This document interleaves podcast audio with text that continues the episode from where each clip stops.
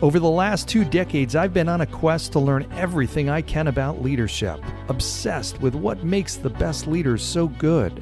After running companies small and large for the last 20 years, today I speak on stages all across the world to audiences who are interested in that same question. My name's John Laurito, and I'm your host. I invite you to join me on this journey as we explore this topic what makes the best leaders so good? Welcome to Tomorrow's Leader.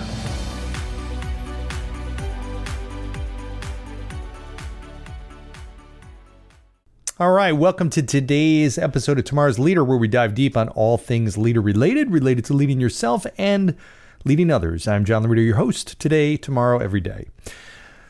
So, I was reading about a study that was really cool, and it had to do with the concept of timing or forgetfulness, really, was the subject of this. And what they wanted to figure out was how long of a period of time did it take for people to forget some sort of piece of advice? In other words, did the average person retain it if it was something that was a short term, hey, don't forget to do this?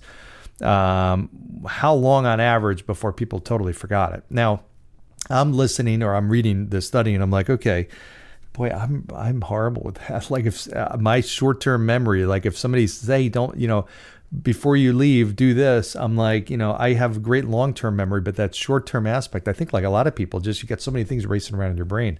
So, what was kind of funny about this, uh, they did this experiment with people uh, who were getting their cars from valets. So you come out, you give the valet your ticket. He or she goes to get the car, comes back with the car, gives your keys, and he opens the door and blah blah blah. Uh, so they were reminding the people. They did a bunch of people in this experiment and they grouped them into three different groups of people. They were trying to figure out their ability to influence decisions when it came to put on their seatbelt.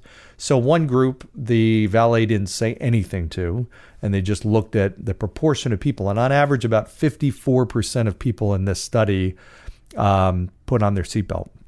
I would think it would be higher, but I guess 54%. Then they had another group where the person would hand them their voucher the valet would take it and say, I'll be right back with your car. I want to make sure, by the way, you have a safe drive. Don't forget to buckle up.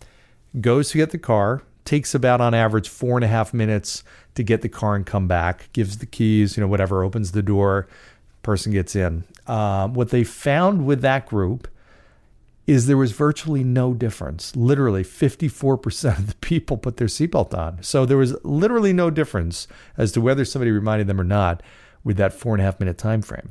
With the third group, what they did is they waited till they got back with the car. They opened the door. As the person was getting into the car, they said, Make sure you have a safe drive, be sure to buckle up. And then they closed the door. What they found is that 80% of those people put their seatbelt on. 80%.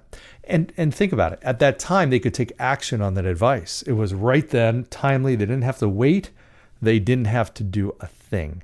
So, what was kind of fascinating is what that timing had to do with the overall result.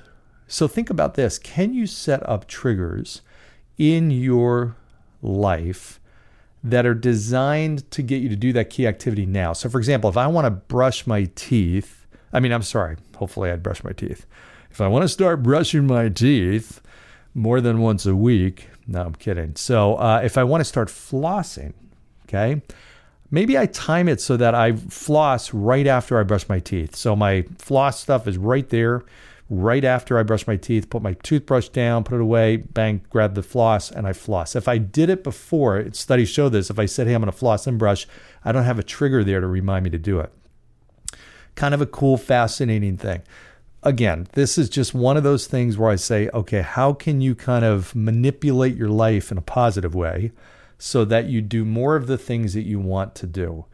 And part of this is this trigger concept. So, and a big part of this is the timing of the trigger. So, if I'm reminded in the morning that I've got to do something in the evening, chances are I'm not going to do it. If the reminder comes right when I'm supposed to do it, then my likelihood of doing it goes up dramatically, not a little bit, dramatically, like it had twice the level of impact as before. Kind of fascinating stuff. So, thought that was worth sharing. Again, real short episode here because I don't believe in wasting time. I just want to get an idea out there, let you, you know, do whatever you want. Let it marinate, let the wheels turn, take some action on it. Again, I think there's a lot of possibilities with this concept. Really cool study I heard. I figured I'd share it. Do something with it. All right, take some action. Do one thing in your life that you're struggling with and say, okay, how can I create this new habit and tie some sort of a trigger to it and make it timely right then is when I'm going to do it. All right. Let me know how it goes. Uh, in the meantime, like, share, subscribe, all that kind of good stuff. Go down below, get five star reviews, and I will see you soon. Take care. Thanks for joining us on today's episode of Tomorrow's Leader. For suggestions or inquiries about having me at your next event or personal coaching, reach me at john at lauritogroup.com. Once again, that's J O H N at L A U R I T O G R O U P dot com. Thanks. Lead on.